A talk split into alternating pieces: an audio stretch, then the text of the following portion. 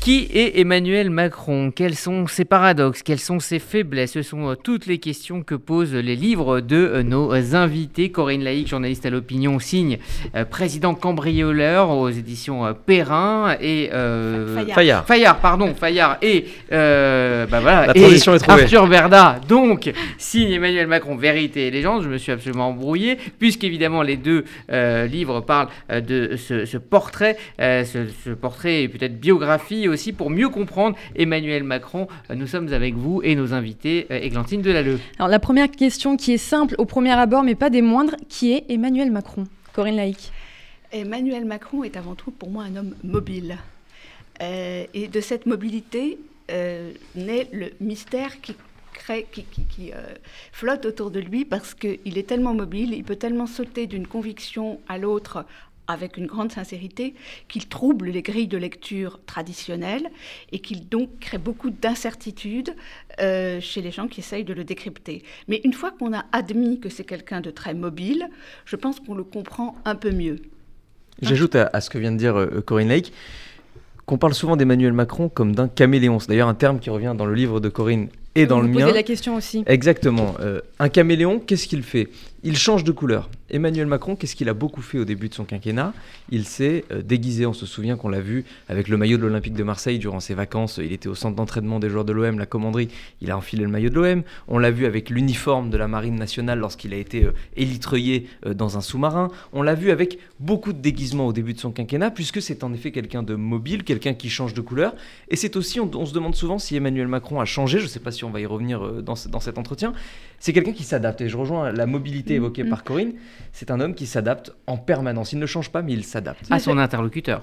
Non, mais moi, je fais la comparaison avec Hollande. Pour moi, Hollande était un journaliste rentré. Il adorait les journalistes parce qu'il rêvait d'une carrière de journaliste. Et c'est un excellent journaliste. Très bonne analyse des situations.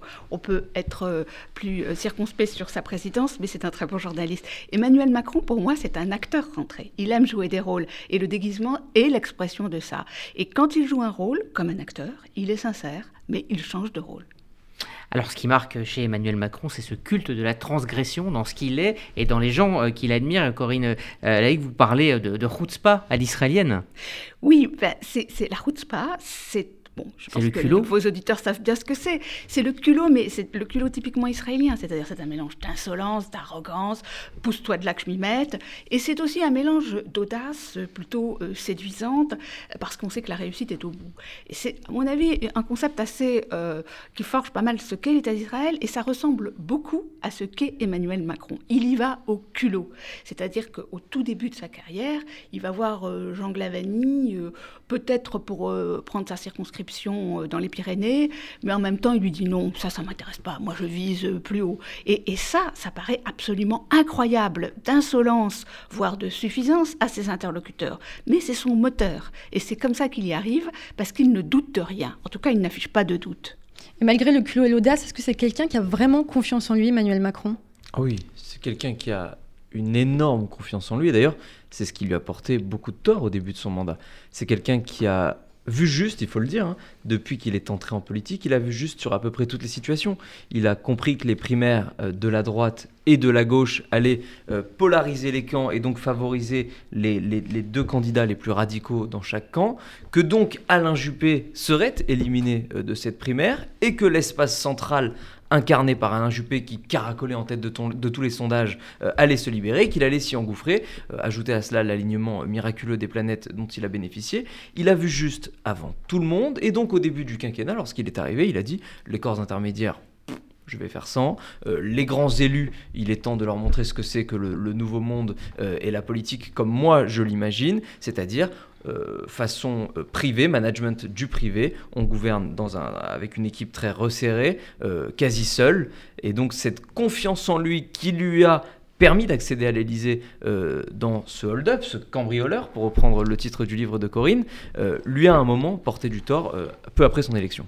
Et pourtant, Corinne Laïc, pardon, vous dites que justement, il ne sait pas choisir Emmanuel Macron Alors, je pense qu'Emmanuel Macron est comme un chirurgien à la recherche du geste parfait.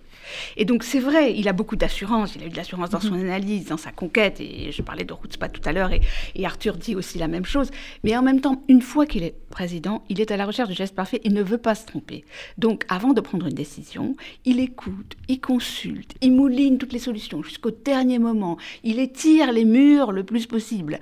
Euh, et, ce qui est intéressant, c'est qu'il demande à ses conseillers, en effet, pour, pour rejoindre ce que dit Corinne, il demande à chaque fois à ses conseillers, bon ok c'est bien beau tout ce qu'on vient de se dire, maintenant trouvez-moi tous ceux qui pensent le contraire. Voilà, on, refait tout. Voilà, vous avez dit ça. Et eh bien, on remet tout à plat, on remet tout à zéro. Et donc, cette quête du geste parfait, euh, qui n'existe pas, hein, c'est le mouton à cinq pattes, on le voit au moment des nominations. Les nominations, c'est un casse-tête incroyable pour Emmanuel Macron, parce qu'il veut vraiment la bonne personne au bon endroit. Par définition, elle n'existe pas, ou il n'a pas les moyens de la trouver, ou il ne s'en donne pas les moyens.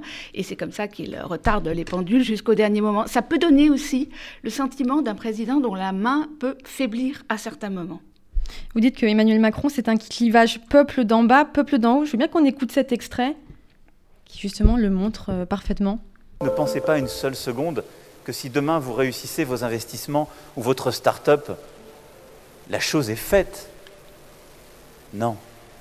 Parce que vous aurez appris dans une gare. Et une gare, c'est un lieu où on croise les gens qui réussissent et les gens qui ne sont rien. Parce que c'est un lieu où on passe. Parce que c'est un lieu qu'on partage.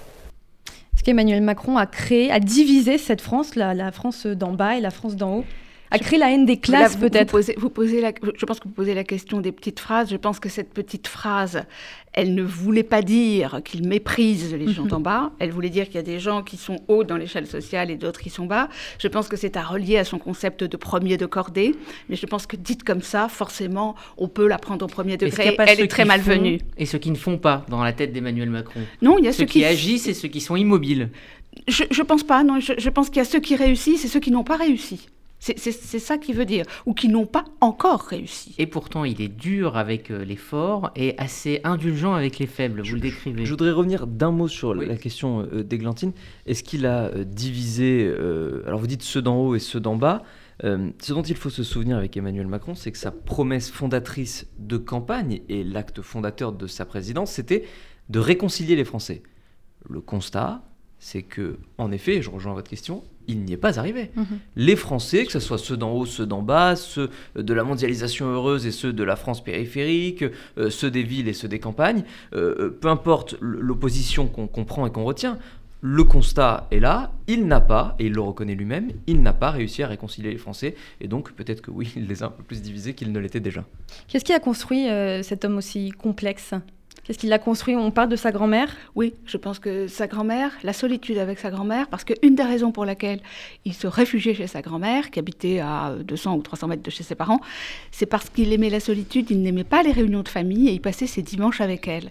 Et ils étaient bien ensemble. Et c'est une femme, euh, c'est pas la mamie gâteau, hein, c'est, euh, même si elle lui servait du chocolat, euh, c'est quand même quelqu'un qui cultivait, qui était prof ou institutrice, je, je ne me rappelle plus exactement, mais enfin, qui avait une certaine culture, qui voulait la transmettre qui lui a fait aimer euh, les auteurs, la littérature, l'histoire, la géographie, qui lui a beaucoup parlé de son histoire personnelle, de la guerre, de son parcours, et il est resté marqué par ça.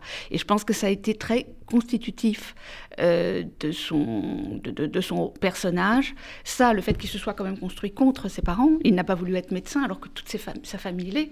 C'est une ironie de l'histoire qui se retrouve plongée dans une crise sanitaire qui l'oblige à aller se, forger des, connaissances mm-hmm. médicales. Et donc, euh, et, donc il s'est construit en, très pour ou en très contre. Hein. je veux dire, très pour sa grand-mère, très pour Brigitte, très contre ses parents. Donc euh, là aussi, c'est un homme de, contraste. Mais justement, pardon Arthur Berdam, mais vous parlez de cette relation qui est quand même très conflictuelle entre lui et ses parents? Exactement, il y a une anecdote qui, euh, est terrible hein, et qui résume assez bien ce rapport très froid, très distancié, voire cette absence de rapport qu'il a avec ses parents.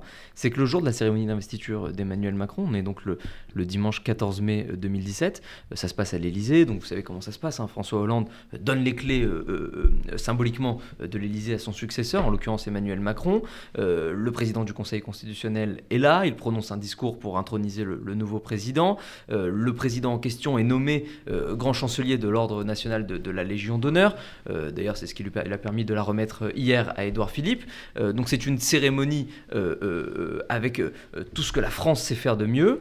Et puis, euh, il y, a, donc un parterre d'invités. À l'époque, il n'y avait pas de Covid, il n'y avait pas de limitation, pas de jauge. Donc, il y avait énormément de monde dans cette salle des fêtes de l'Elysée qui était encore euh, rouge et dorée à l'époque. Elle n'avait pas été refaite en, gris comme c'est le cas aujourd'hui. Et, euh, et, parmi les invités d'Emmanuel Macron, il y en a un que j'ai interrogé pour le livre et qui me raconte cette anecdote. Il me dit J'ai voulu aller voir le père d'Emmanuel Macron pour le féliciter. Je connaissais son visage, je ne l'avais jamais rencontré. Il n'était pas présent dans la campagne. le président en parlait assez peu. Je vais le voir, je vais pour le féliciter. Et euh, il affiche un rictus, un visage fermé. Il répond pas. Il regarde sa montre et il répond à cette personne qui vient le féliciter, qui est un très proche d'Emmanuel Macron. Il dit Vous savez si ça dure longtemps? La personne est un petit peu déstabilisée par la question. Et puis, euh, après cette cérémonie, vient le temps du cocktail.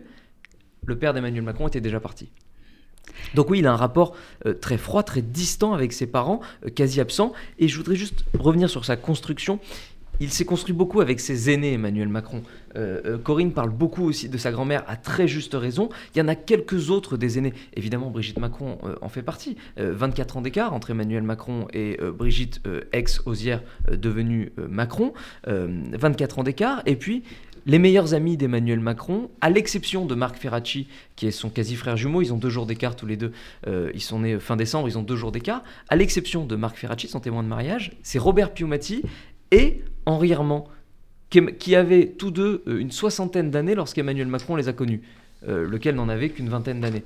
Et donc il s'est construit seul et auprès de ses aînés. En fait, dans la transgression, c'est ça qui le caractérise. Hein. C'est-à-dire qu'il ignore les frontières de la famille pour s'en éloigner, il ignore les frontières de l'âge pour les écraser. Et, toute son histoire, c'est ça, que ce soit sa grand-mère, Brigitte, euh, et sa famille. justement, si on reste un peu dans le personnel, euh, tous les journalistes ont raconté qu'Emmanuel Macron avait gagné la présidentielle en partie grâce à Brigitte Macron. Si elle n'était pas là, Brigitte Macron, est-ce que Emmanuel Macron aurait gouverné la France de la même manière?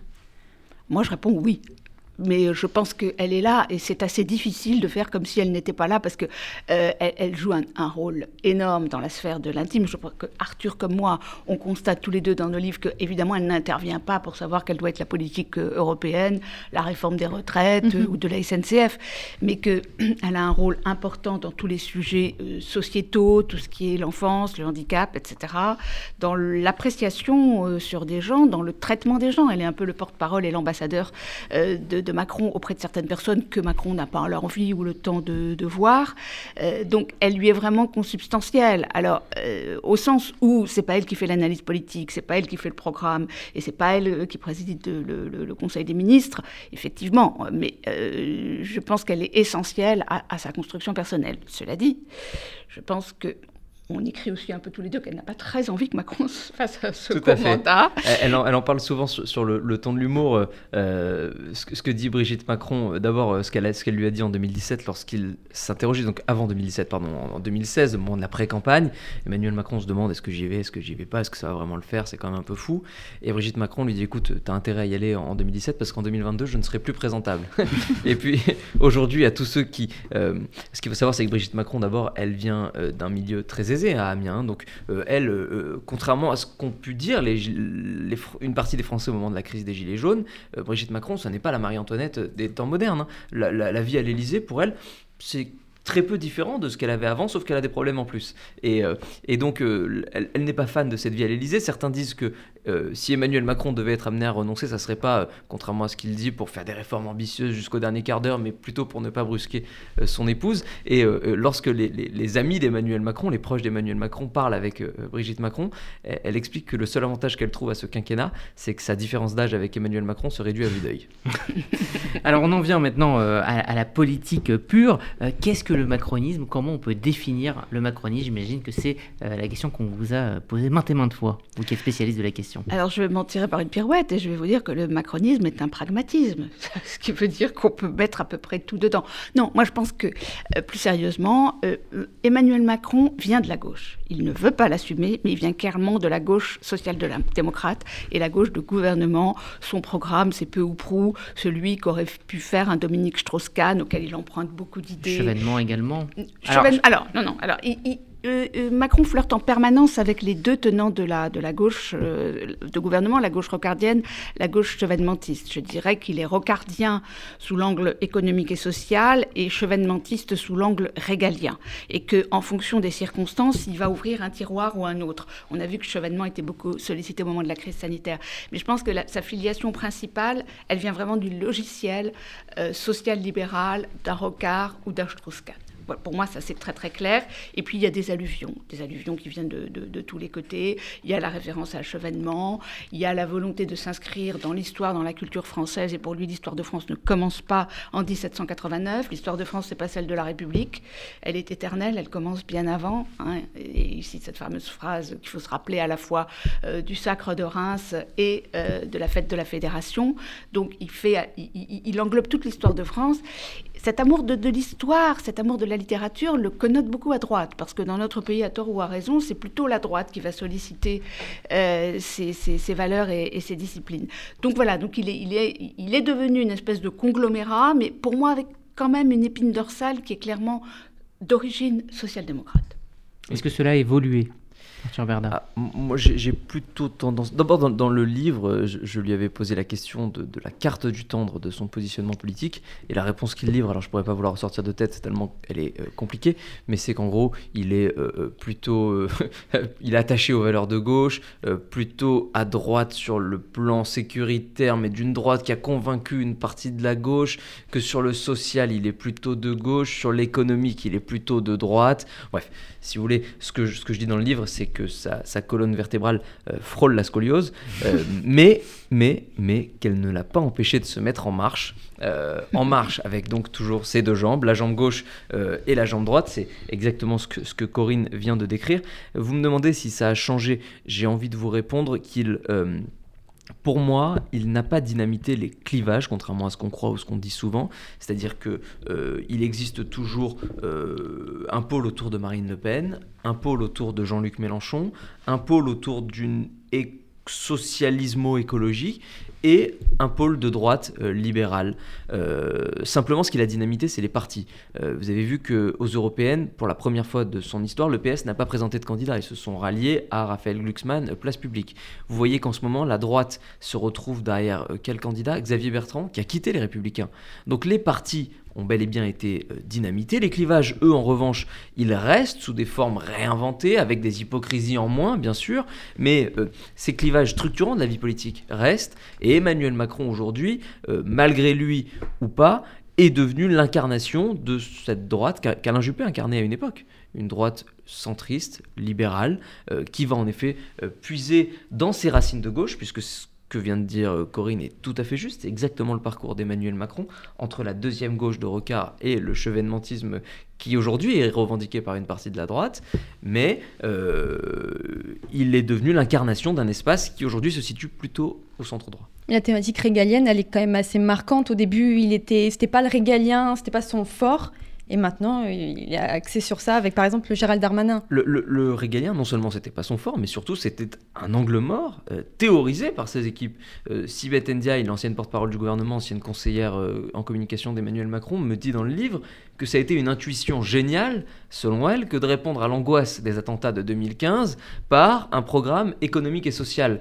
Donc c'était parfaitement assumé, parfaitement théorisé, parfaitement revendiqué par les macronistes que de faire du régalien un angle mort. Le problème, c'est que euh, les sujets régaliens dans leur ensemble, c'est une préoccupation capitale pour les Français. Emmanuel Macron l'a très bien compris, il l'a dit au discours des Mureaux, le discours sur le séparatisme islamiste. Il dit est-ce qu'on change à l'épreuve du pouvoir? Oui, et heureusement. Et eh ben, je pense qu'il l'a très bien résumé.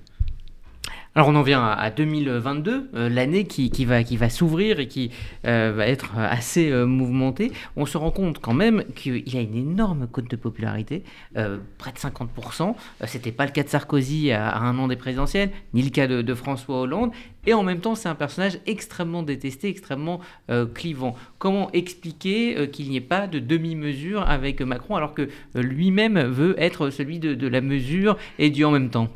Euh, je, pense qu'effectivement, euh, cette popularité euh, est, assez exceptionnelle à ce stade du quinquennat, si on la compare à ses, à ses, prédécesseurs. Il ne faut pas préjuger du résultat final d'une élection. La popularité ne fait pas l'élection. Hein. Jean-Jacques Goldman est le plus populaire des Français, je crois. Je ne pense pas qu'il puisse être élu président de la République. Mais il chante beaucoup mieux qu'Emmanuel Macron, à mon avis.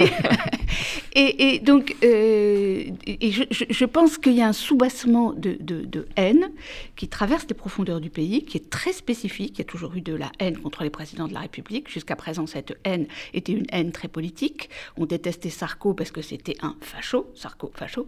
Emmanuel Macron, on le déteste pour ce qu'il est, pour sa personne, justement. Ce côté euh, fort en thème, premier de la classe, qui a tout réussi.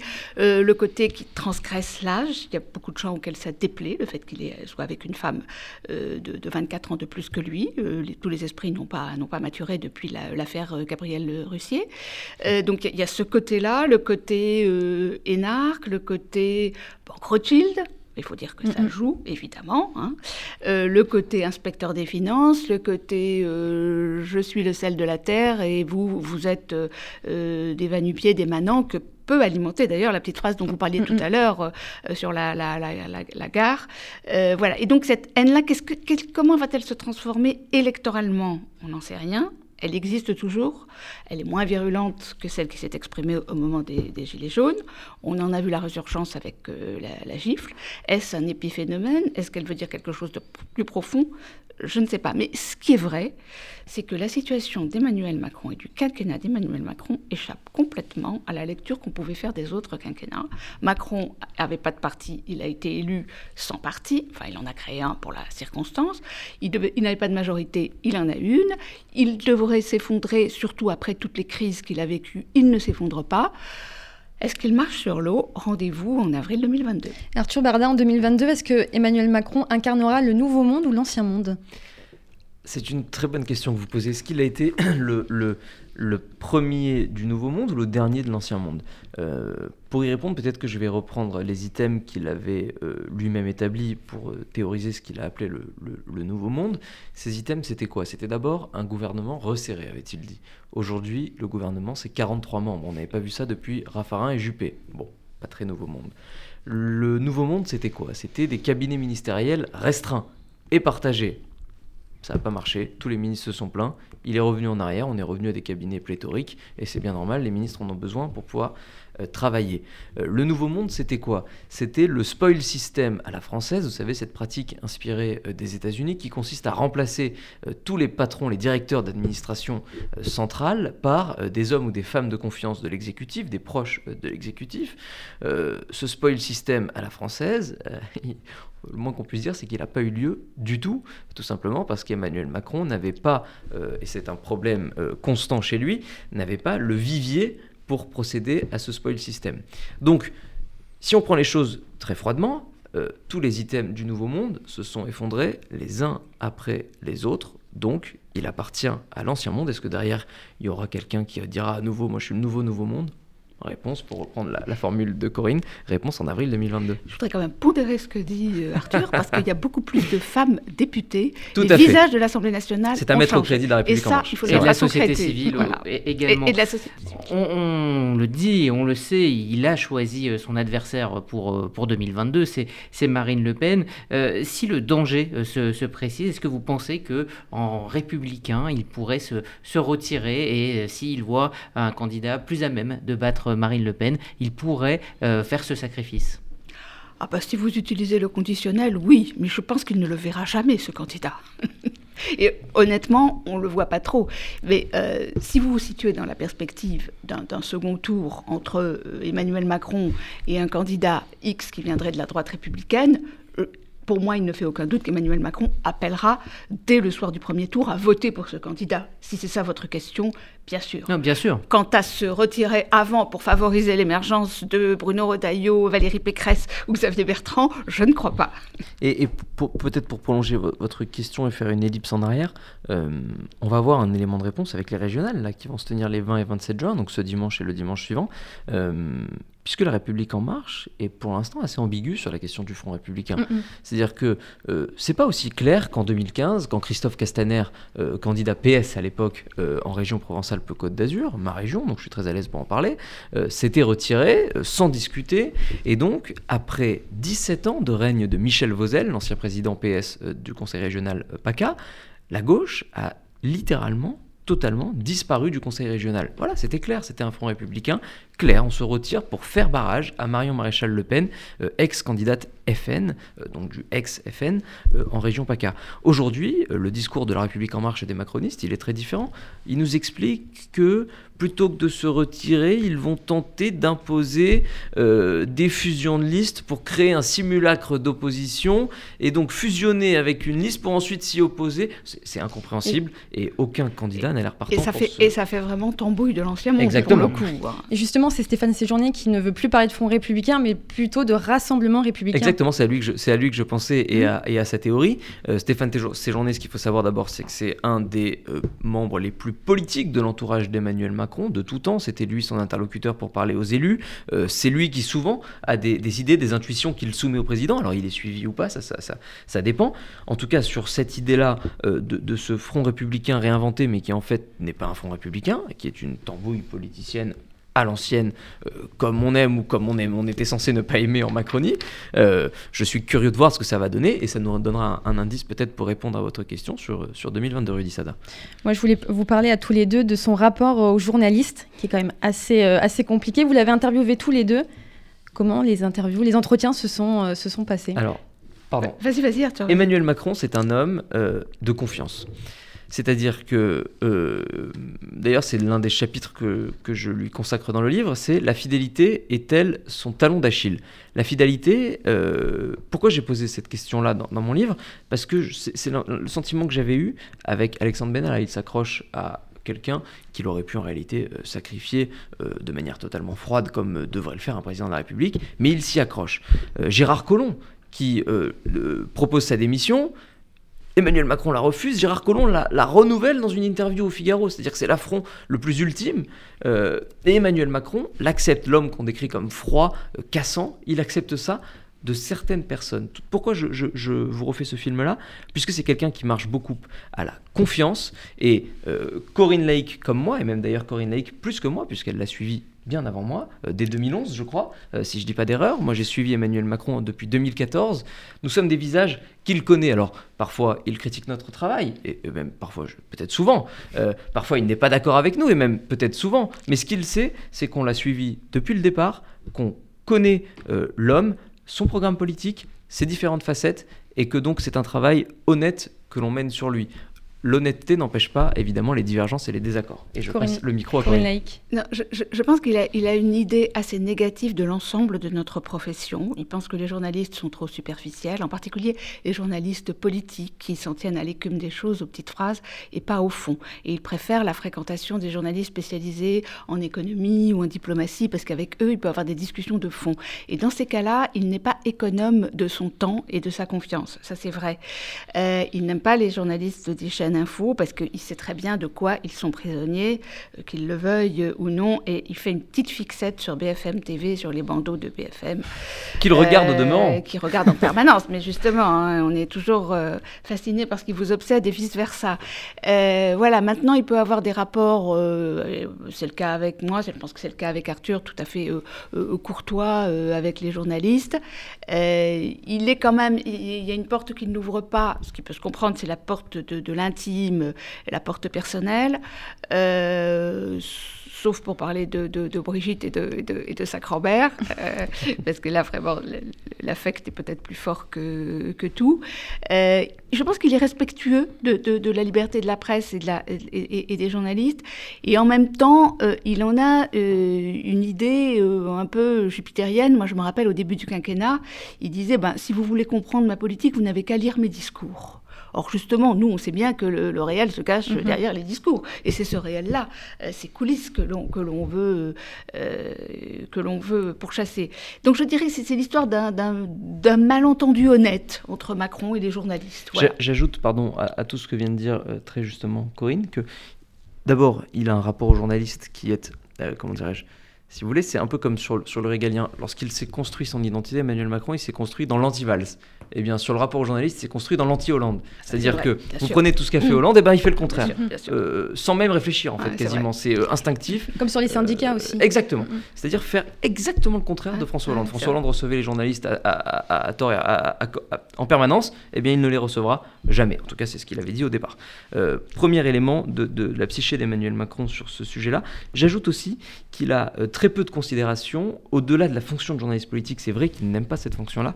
Il a très peu de considération pour le système médiatique dans son ensemble et l'accélération du rythme médiatique, ce qui rejoint ce que Corinne disait sur, et comme sur les, chaînes info. Comme tous les politiques finalement. Oui, sauf qu'il y, y, a des politiques qui en jouent beaucoup. Mhm. Emmanuel Macron en joue un petit peu moins. Euh, alors parfois, quand il en a besoin, il, sait très bien comment il, est, il est, le second après Hollande à avoir vraiment vécu un quinquennat mhm. marqué par les chaînes d'infos en continu. Lui, c'est les chaînes d'infos en continu plus les réseaux sociaux. Exactement. Twitter, etc. Pour le mettre des horloges, c'est pas, pas le top. Ouais. Après, après avoir écrit ces, ces deux livres, est-ce que vous avez perçu le mystère, euh, mystère Emmanuel Macron? Ah, moi, j'espère que c'est les lecteurs qui nous diront si, euh, grâce à nous, ils l'ont perçu. J'allais faire exactement la même réponse qu'Arthur et on ne s'est pas consulté sur ce point-là. En revanche, ce que je voudrais dire, voilà, c'est que j'invite tous vos auditeurs à lire le livre de, Corinne Lake, que moi, je n'avais pas voulu lire pendant que j'écrivais le mien, parce que Corinne connaît très bien Emmanuel Macron et je ne voulais pas être influencé. Mais maintenant que je l'ai fait. Sont, sont et, excellents. Et, moi, moi j'ai lu forcément le livre d'Arthur après et j'ai appris beaucoup de choses. Donc, je conseille aussi la lecture parce que je trouve qu'ils se complètent bien tous oui, les oui, bien sûr, bien sûr. Merci à tous les deux. C'est vrai que ce sont deux livres absolument passionnants euh, qui rentrent vraiment dans le détail, dans l'intime. Vous avez fait des centaines d'interviews et vous connaissez euh, très bien votre sujet. Donc, si vous voulez en savoir plus sur euh, le mystère Emmanuel Macron, eh bien, Arthur Bernard Emmanuel Macron, Vérité et Légende, c'est chez euh, Perrin, et Corinne Laïc, président cambrioleur, c'est chez Fayard. Merci à tous les deux. Merci à vous.